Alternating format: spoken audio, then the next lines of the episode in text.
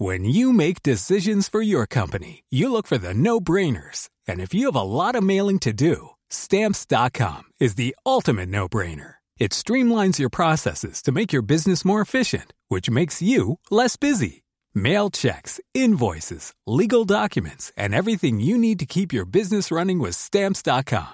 Seamlessly connect with every major marketplace and shopping cart. Schedule package pickups and see your cheapest and fastest shipping options from different carriers. With rates up to 89% off USPS and UPS rates. And with the Stamps.com mobile app, you can take care of mailing and shipping wherever you are. Make the same no-brainer decision as over 1 million other businesses with Stamps.com. Sign up with Code PROGRAM for a four-week trial, plus free postage and a free digital scale. No long-term commitments or contracts. That's stamps.com. Code Program.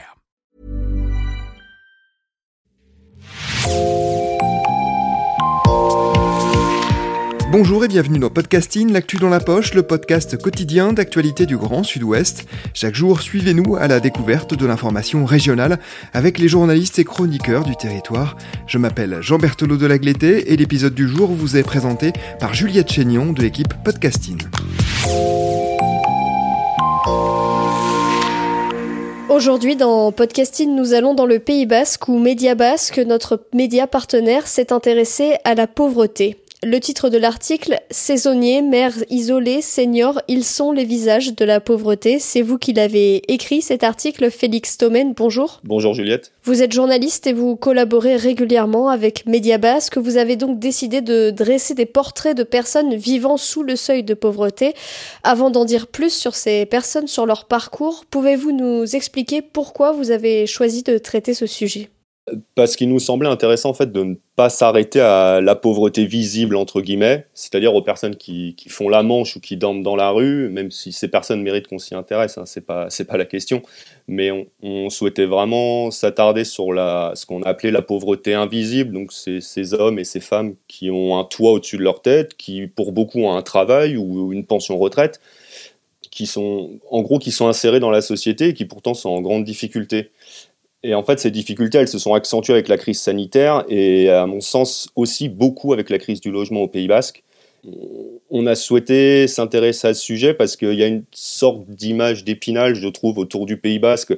On, y va en vacances, on y fait du surf, on, joue au golf, on mange bien. Il y a donc une douceur de vivre qui est véhiculée euh, autour du Pays Basque. Et c'est vrai que des gens fortunés vivent au Pays Basque ou ont une résidence secondaire. Donc en fait, on a, on a un peu de mal à s'imaginer qu'il puisse y avoir des pauvres au, Pays Basque. C'est un peu tout ça qui, a, qui nous avait donné envie de s'intéresser à, ce sujet-là. En France, le taux de pauvreté est de 15%. Qu'est-ce que cela veut dire concrètement? Bah Déjà, ce chiffre, il est intéressant parce qu'il faut, il faut quand même dire que c'est du jamais vu en période de paix, euh, ce chiffre de 15%. Et que ce taux de pauvreté, il est en hausse constante depuis des dizaines d'années. Alors après, si on veut vraiment concrètement dire ce que c'est le taux de pauvreté, il suffit de regarder une définition de, de l'INSEE. En gros, on estime qu'une personne est pauvre dès lors qu'elle vit avec moins de 1150 euros par mois. Voilà, ça c'est pour la définition brute. Après, moi, avec mon reportage et avec les, quelques recherches que j'ai pu faire, ce qui était intéressant aussi, c'était en fait plus que cette définition brute, ce qui était intéressant, c'était de se focaliser sur ce qu'on appelle le reste à vivre. Et en gros, le reste à vivre, c'est ce qui vous reste une fois que vous avez payé tout ce qui est indispensable de payer. Le loyer, le gaz, l'électricité euh, et toutes ces choses-là c'est ce qu'on appelle les dépenses contraintes. Et en fait, ces dépenses contraintes, en ce moment, elles ne font, font qu'augmenter. Donc forcément, bah, le reste à vivre diminue. Et c'est à ce moment-là qu'on commence à, à, devoir faire des choix. Euh, on, se prive de loisirs, euh, on achète moins souvent des habits, même si on en a besoin. Et puis après, bah, dans certains cas, ça peut aller jusqu'à moins manger ou alors manger moins bien et même jusqu'à ne plus soigner. Ça, c'est l'étape juste avant la, pauvreté, c'est ce qu'on appelle la précarité.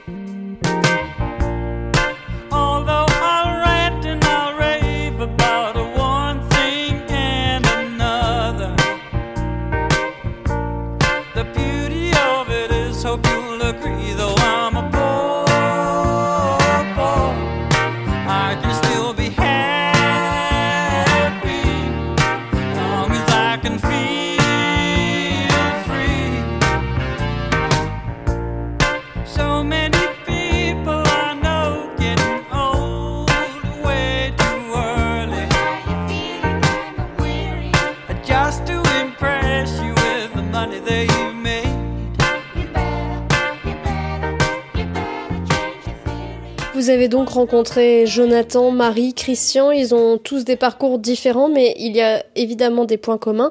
Le premier, ce sont euh, les faibles revenus. Ouais, c'est évidemment ce qui, les, ce qui les réunit tous. Après, ce qui était assez étonnant, c'était de voir en fait la, diversité des profils et des parcours des personnes, euh, de ces personnes que, que j'ai pu rencontrer. Jonathan, c'est un jeune homme de 28 ans qui enchaîne les petits boulots. Marie, c'est une quinca, ancienne chef d'entreprise qui touche le RSA. Et Christian, lui, c'est un retraité de 77 ans qui touche un peu plus de 900 euros de retraite par mois. Les profils étaient assez divers. Le deuxième point commun, et, ça c'était assez frappant, c'est que toutes ces personnes-là, donc pas seulement ces trois-là, mais les autres que j'ai aussi pu rencontrer, pour lesquels j'ai pas forcément gardé le témoignage, ce sont des personnes isolées ça, c'était un trait, très, un trait euh, très commun de, ces personnes. Jonathan, pour reparler d'eux, Jonathan, lui, il a plus ses parents. Euh, Christian, il est veuf, il a plus de contact avec sa fille. Et puis, si je devais donner un dernier point commun, je pense que c'est euh, la difficulté qu'ils ont tous. Et là, ça, c'était vraiment le cas partout. enfin, pour tous, c'était de trouver un logement stable ou alors lorsqu'ils ont un logement stable, le loyer leur coûte beaucoup trop cher. Euh, je me souviens de Marie, par exemple, la chef d'entreprise, enfin l'ancienne chef d'entreprise, avec le RSA, quand elle a payé son loyer, euh, avec les charges, il lui reste 70 euros pour vivre, euh, pour vivre dans le mois. Le logement, c'est effectivement un point qui ressort de votre article. Il faut peut-être expliquer la crise en cours au Pays Basque, des loyers élevés, un manque d'appartements sur le marché, des accès aux logements sociaux compliqués. Le, logement, c'est un vrai problème au, Pays Basque, comme sans doute dans d'autres coins de, France, mais c'est vrai qu'ici c'est assez prégnant. J'ai cherché pour, cet article pas mal d'informations là-dessus, et je suis tombé sur une donnée qui était quand même assez, euh, assez intéressante, il me semble. Ces cinq dernières années, sur les 15 villes françaises où le prix de l'immobilier a le plus augmenté par rapport au niveau de vie, il y en a cinq qui se trouvent sur la côte basque. L'endroit est très attractif, comme je le disais, il y a une sorte de douceur de vif qui entoure euh, le coin. Donc après la crise sanitaire, notamment, en fait, beaucoup de citadins sont venus s'installer au Pays Basque. Ils avaient la possibilité d'y télétravailler. Souvent, ces citadins sont venus avec des niveaux de vie qui étaient plus importants que, les locaux, entre guillemets, on va dire. Sauf qu'en fait, le marché, il était déjà hyper tendu avant, le Covid. Donc euh, depuis, c'est devenu encore plus compliqué de se loger. Et je parle même pas pour, pour acheter, hein, euh, mais même juste pour louer un appartement à l'année. Par exemple, ce qui se fait de plus en plus, c'est que les propriétaires, ils vous louent un logement de mi-septembre à mi-juin environ, puis vous mettent à la porte l'été pour le louer à des touristes. Forcément, c'est financièrement, c'est hyper intéressant pour eux parce qu'en gros, ce qu'ils vont gagner en, en une semaine, ils vont gagner en un mois le reste de l'année. Sauf que la personne, elle, quand elle a été mise à la porte, elle peut pas se payer une location avec les prix pratiqués l'été, ça c'est sûr. Donc elle va dormir dans sa voiture ou euh, je sais pas ou un, chez un copain sur un bout de canapé et en espérant récupérer un, appart à la rentrée. Et, le problème du logement, c'est qu'on sait que c'est un préalable en fait pour être euh, pour être bien inséré dans la société. Il faut avoir un logement stable pour pouvoir justifier d'un domicile si vous voulez entreprendre euh, des démarches administratives. Donc voilà, ça c'était c'est un point très important. Et puis et puis pour pour parler des logements sociaux dont vous avez parlé, au Pays Basque, on estime qu'il y a à peu près 70% de la population qui pourrait bénéficier d'un logement social. Ils rentrent dans les critères d'attribution. 70%, c'est énorme. Mais sauf qu'il n'y a pas assez de logements sociaux, ça c'est clair. Il y a environ 9000 dossiers qui sont, qui sont en attente.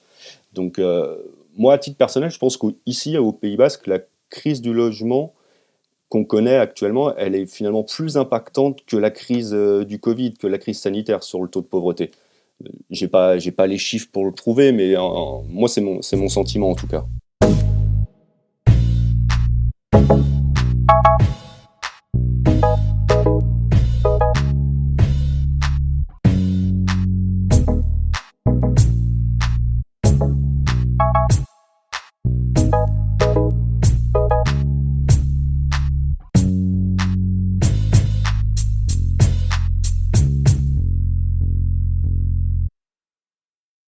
Une des autres difficultés que, rencontrent ces personnes euh, que vous avez rencontrées, c'est pour se nourrir. Hein, vous l'avez évoqué d'ailleurs il y a quelques minutes.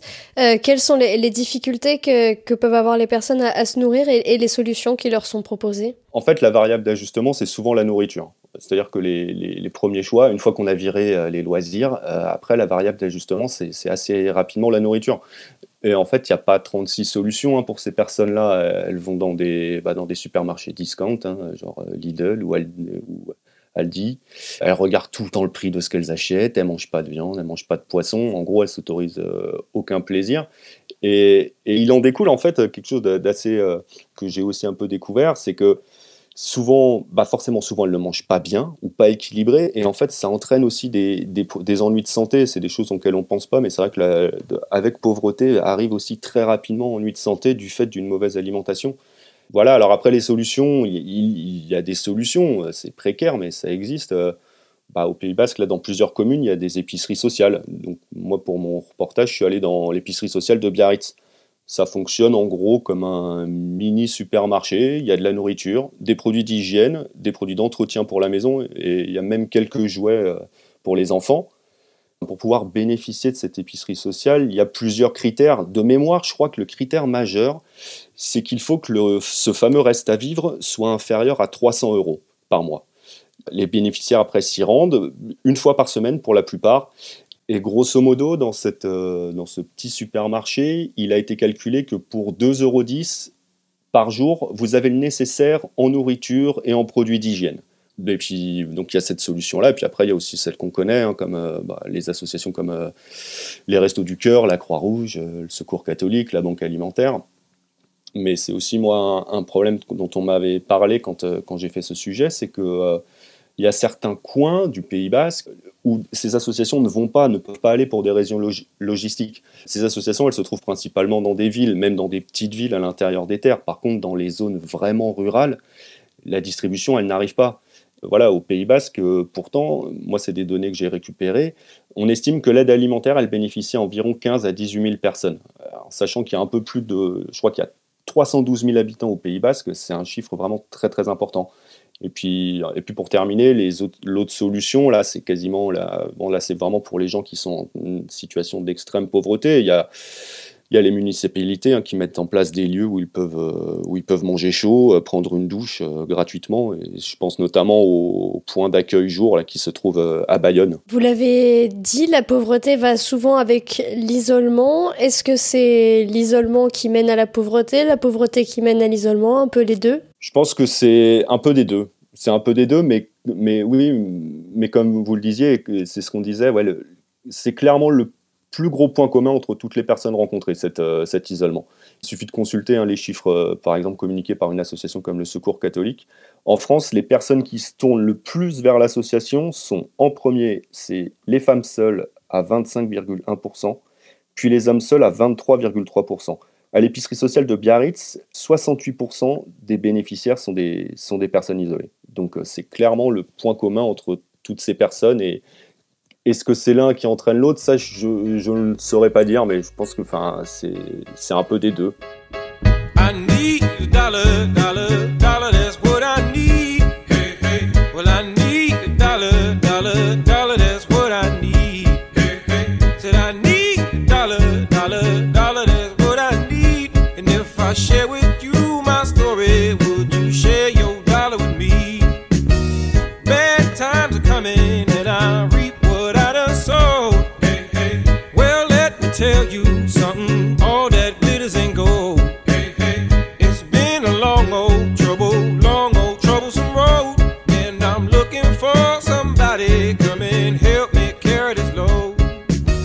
J'ai été particulièrement marquée en lisant votre article par le parcours de Christian, 78 ans, une personne âgée donc, et la pauvreté chez les personnes âgées, c'est aussi un sujet euh, préoccupant. Ouais, ouais, ouais. Et euh, la CFDT, euh, le syndicat CFDT retraité à Bayonne, avait réalisé il n'y a pas longtemps une étude et, et il en est ressorti que 14% de ses adhérents vivaient avec une pension inférieure ou égale à 1000 euros par mois dans l'épicerie sociale de Biarritz, ce qui sautait aux yeux, c'était le nombre de personnes âgées qui venaient y faire leurs courses. Et moi, cette impression-là, elle m'a vite été confirmée par la, responsable de l'épicerie parce qu'elle elle m'a affirmé, elle m'a dit que euh, plus d'un tiers des bénéficiaires étaient des retraités. Et surtout qu'en fait, c'était la population qui restait bénéficiaire de l'épicerie le, plus grand nombre d'années. Ça s'explique alors en partie sans doute parce que bon à Biarritz, a, la population est peut-être un peu plus âgée que qu'autre part en France, l'explication, c'est que les retraites, elles ont été très peu revalorisées par rapport au coût de la vie. Donc en fait, le pouvoir d'achat de ces, gens-là, de ces personnes âgées, il n'augmente pas. Donc ces personnes âgées, bien souvent, elles bénéficient de l'épicerie sociale jusqu'à jusqu'à la fin de leur vie. Normalement, cette épicerie sociale, elle est censée être une étape quand euh, une personne traverse euh, une mauvaise période. Un, jeune, on va imaginer, je sais pas, un trentenaire, on va imaginer qu'il est bénéficiaire de l'épicerie sociale, mais qu'à partir de, parce qu'il est au chômage, mais que dès qu'il va retrouver un boulot, il sera plus dans cette épicerie sociale. Sauf que bah là, c'est pas le cas des personnes âgées parce que leur retraite, bah, c'est la même retraite jusqu'à la fin de leur vie. Euh, et, vous parliez de Christian. Ouais, Christian, c'est un retraité de 77 ans que j'ai rencontré euh, devant le fameux point d'accueil jour à Bayonne, là, dont je vous parlais il y a quelques minutes. Et euh, à ce moment-là, on est en plein hiver, il pleut, il fait froid, et lui, ça fait 6 ou 7 mois, je crois, qu'il dort dans sa voiture, parce que sa demande de logement social a été refusée. Christian, il a une carrière complète comme électricien à Bayonne. Il touche 906 euros par mois de retraite. Et normalement, vous pouvez vous dire qu'avec 906 euh, euros par mois, vous pouvez vous payer un petit loyer et vivre euh, en vous serrant la ceinture, c'est sûr, en vous privant, mais a priori, vous pouvez vivre avec 906 euros par mois. Au moins, vous dormez pas dans votre voiture. Mais en fait, euh, lui, il me disait que comme les propriétaires demandent de gagner trois fois le prix du loyer, bah pour lui, c'est impossible de trouver un logement. Et on en revient, ouais, on en revient à cette problématique du logement. Pour terminer, une question sur les, coulisses de votre article. Vous avez choisi d'anonymiser les noms de Jonathan et Marie. Ce sont donc des prénoms d'emprunt. Euh, pourquoi ce choix? Est-ce que ce sont ces personnes qui vous l'ont demandé? Je leur proposais d'emblée, en fait, pour être tout à fait honnête, parce que euh, par, de, de garder l'anonymat. Parce que par expérience, on va dire, moi, je, enfin, c'est pas un scoop, mais on sait que sur ce genre de sujet, les gens ne souhaitent pas être identifiés. Donc, euh, moi, je crois que là, sur l'ensemble du dossier que je fais, je, cite euh, six personnes. J'ai dû recueillir une dizaine de témoignages en tout. Et euh, sur cette dizaine, il n'y en a que trois qui m'ont dit que ça ne les dérangeait pas que je cite leur vrai prénom. Et, seulement le prénom, hein, d'ailleurs, pas le nom de famille. Donc voilà, moi, moi c'est quelque chose que je leur proposais, c'était aussi pour les mettre à l'aise, mais, très honnêtement, je pensais que ce serait plus compliqué en fait de, recueillir euh, ces témoignages-là, et j'ai finalement eu assez peu de, refus.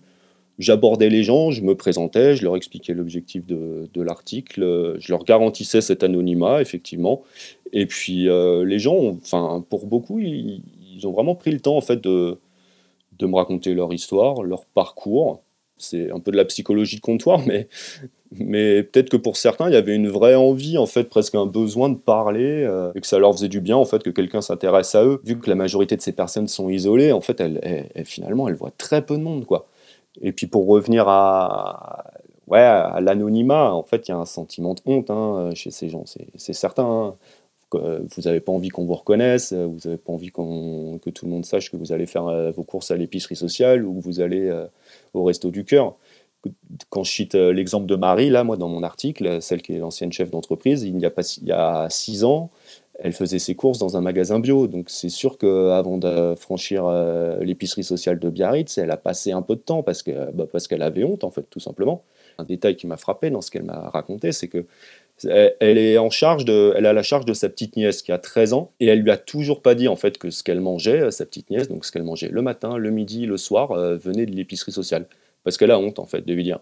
Et, ça c'est rude, enfin, et je trouve que ça en dit quand même, euh, ouais, ça en dit pas mal sur la détresse, enfin, psychologique même dans laquelle se trouve se trouvent ces personnes en fait. Merci Félix Tomen, votre article est à lire sur le site de Mediabasque. Je rappelle le titre Saisonniers, mères isolées, seniors, ils sont les visages de la pauvreté. Merci Juliette Chénion, c'est la fin de cet épisode de podcasting. Production Anne-Charlotte Delange, Juliette Chénion, Clara Echari, Myrène Garaïco-Echea, Mathilde Leuil et Marion Ruot, iconographie Magali Marico, programmation musicale Gabriel Taïeb et réalisation Olivier Duval.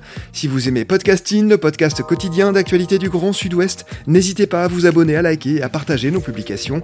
Retrouvez-nous chaque jour à 16h30 sur notre site et sur nos réseaux sociaux, ainsi que sur ceux des médias indépendants de la région qui sont nos partenaires. Retrouvez-nous aussi sur toutes les plateformes d'écoute dans Spotify, Deezer, Apple Podcast ou Google Podcast. Podcasting, c'est l'actu dans la poche.